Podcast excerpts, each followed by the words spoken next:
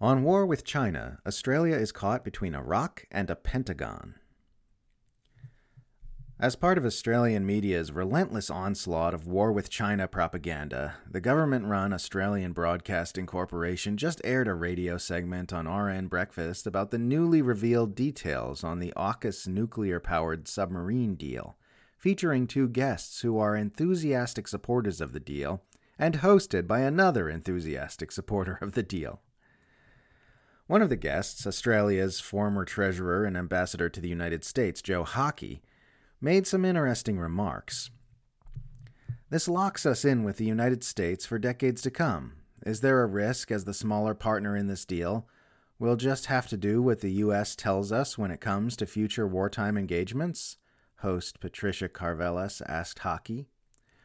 Well, we're already fully integrated with the United States military, and arguably have been for more than 100 years, Hockey replied. We're the only country in the world that has fought side by side with them in every major battle for the last 100 years. And already today, a lot of our Navy has the Aegis Combat System, which is an American combat system. Our current Collins-class submarines use American torpedoes. And in every major way, communication systems and integration, we already have American technology and we're integrated with American systems. So there's nothing new here in that regard. This is true. Australia is inseparably intertwined with the U.S. military and, in practice, is nothing other than a U.S. military and intelligence asset in every meaningful way, to such an extent that the U.S. Navy is reportedly planning to use the country as a full-service submarine station for the entire range of undersea activities in the Asia-Pacific region. In an incredibly brazen admission that the Australian government has fully given away the nation's sovereignty to a foreign power, Deputy Prime Minister and Secretary of Defense Richard Marles said last year that the Australian Defense Force is moving beyond interoperability to interchangeability with the U.S. military so that they can operate seamlessly together at speed. Asked about the hundreds of billions of dollars this submarine program is going to cost Australians, Hockey said that the cost of failure is far greater than the cost of investment, citing Australia's ports and shipping routes, which could come under attack without the deterrence factor of the new submarines. This claim is false.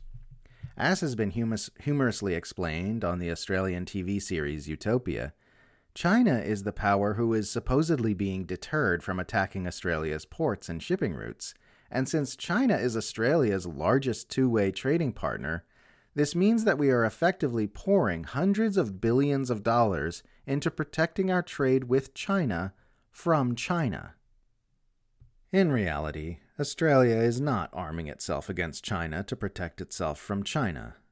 Australia is arming itself against China to protect itself from the United States.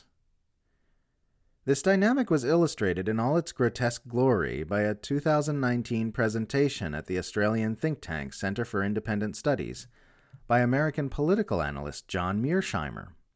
In his usual uncomfortably blunt manner, Mearsheimer told his audience that the U.S. is going to do everything it can to halt China's rise and prevent it from becoming the dominant power in the region, and that Australia should align with the U.S. in that battle or else it would face the wrath of Washington.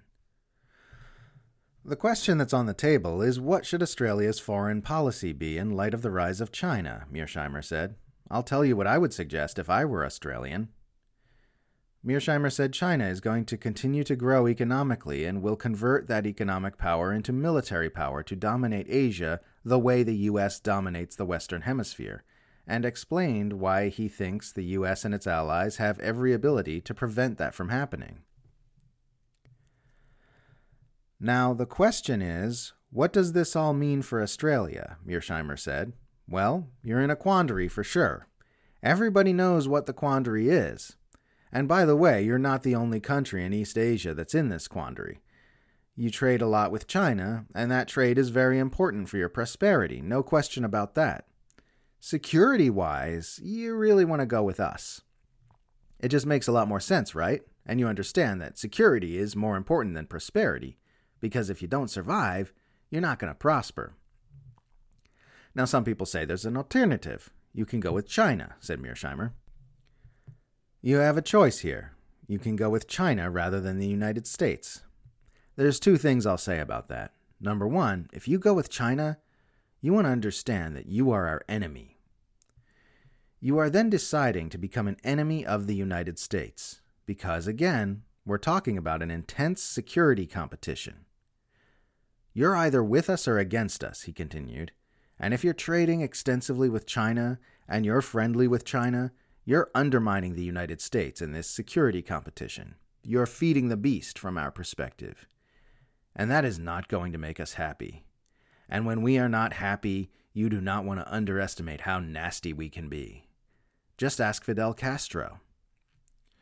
Nervous laughter from the Australian think tank audience punctuated Mearsheimer's more incendiary observations. The CIA is known to have made numerous attempts to assassinate Castro. So if you're confused as to why Australia is preparing to fight an unwinnable war against its primary trading partner, in direct contradiction to its own security and economic interests, that's why. It's because Australia is ultimately more afraid of the US than it is of China. Nobody ever talks about this, even though anyone who studies US foreign policy knows it's true. All the Australian propagandists always make up stories about what China might do to us if we don't play along with Washington's brinkmanship against Beijing. But they never talk about what the U.S. would do to us if we don't. This is because they don't want us thinking too hard about the fact that we are being coerced by the world's most powerful government into preparing to fight a war of unfathomable horror under the tacit threat of inflicting even worse horrors upon us if we don't. Australia is caught between a rock and a pentagon, and both are the fault of the United States.